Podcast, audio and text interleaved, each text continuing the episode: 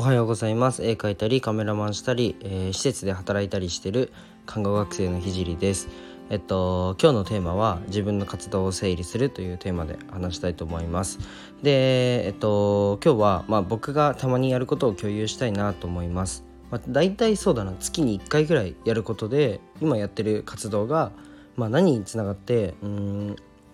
どこでマネタイズしてるのかっていうのを自分の中で、えっと、ホワイトボードを使っていつも整理しています。で自分の中では、まあ、すごく大切にしていることで、まあ、そうそうですね大切にしていることなので、まあ、是非最後まで聞いてほしいと思います。でちょっともう早速今日はお知らせなしで本題の方に入っていくんですけど、まあ、今の、えー、自分の活動を整理するとうんちょっとホワイトボード見ながら話しますね。えっと、今僕がやってることを箇条書きでちょっと並べてみると、まあ、施設で働くあとは毎朝ラジオを撮る、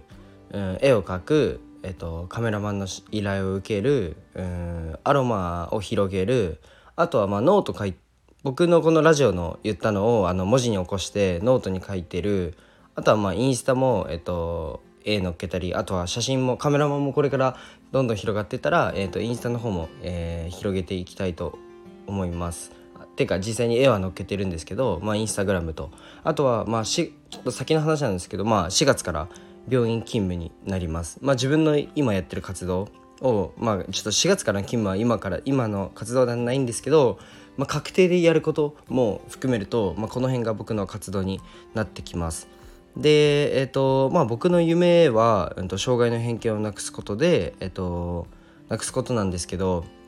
まあ、目的をちゃんとまあ、目的と手段っていうのをちゃんと整理すると僕はまず、えっと、医療の知識と、えー、技術を身につける必要があります。で、まあ、これがないとうん、まあ、スタッフへ自分がトップに立った時にスタッフを引っ張れるようにはならないし、えっと、医療的な目線がない施設はすごい危険だと思うし家族に寄り添えない施設はえっと、長続きしないというふうに僕は考えるのででもトップがその思考がないとなかなかきついなっていうふうにいろんな施設を回ってと思うので、えっと、まずはここをつける必要があります。だから僕は看護師として、まあ、急性期から終末期まで1人で見れるぐらいの、まあ、医療従事者になってから、えっと、施設のトップになることで医療的なケアから、まあ、心理的なケアまで、まあ、スタッフを引っ張れるようになりたいというふうに考えてます。じゃあ、えっと、4月から病院で働くわけでで病院にずっと、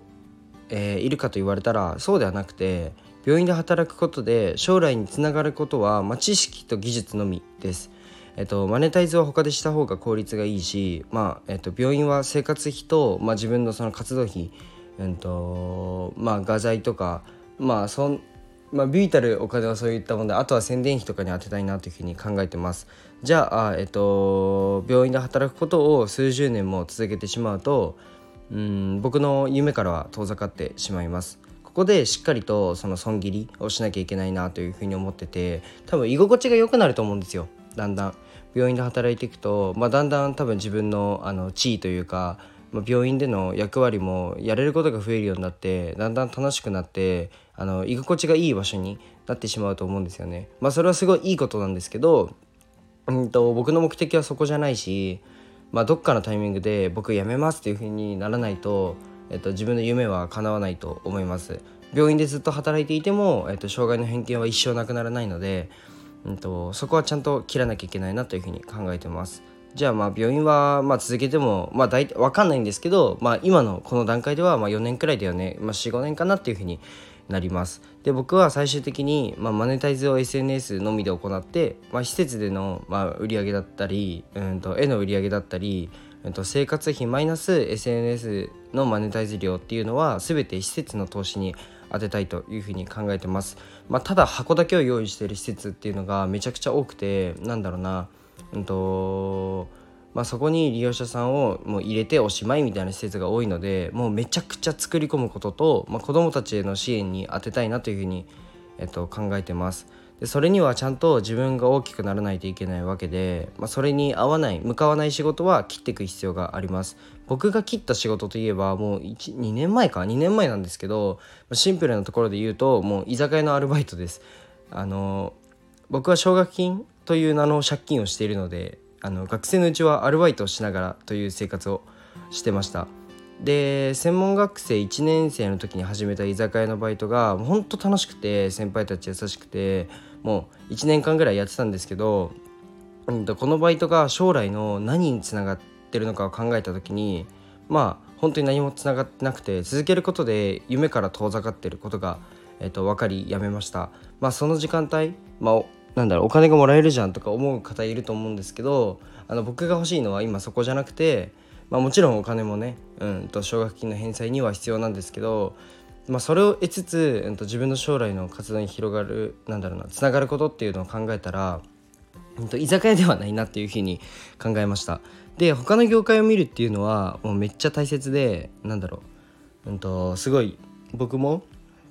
いろんなことをやることで、えっと、見える視点っていうのは大切にはしてるんですけどで実際にあの居酒屋で働いてて後悔はないんですけどまあ、ずっとそこにいるということは自分の活動につながりがない限り、えっと、割と早めに切った方がいいのかなというふうに思いました。なので一度立ち止まって今やってる仕事が、まあ、何のためにやってるのか自分の何につながってるのかっていうのを、まあえっと、立ち止まって考えることも必要なんだなっていうふうに思いました。で最後までちょっと聞いてくれてありがとうございます。今日はなんか僕の感想みたいな感じで何の情報も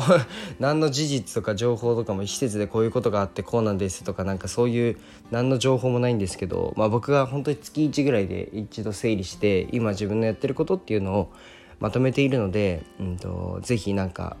何かに、えー、役に立てばいいなと思って記録しました。じゃあ今日は最後まで聞いてくれてありがとうございます。じゃあバイバイ。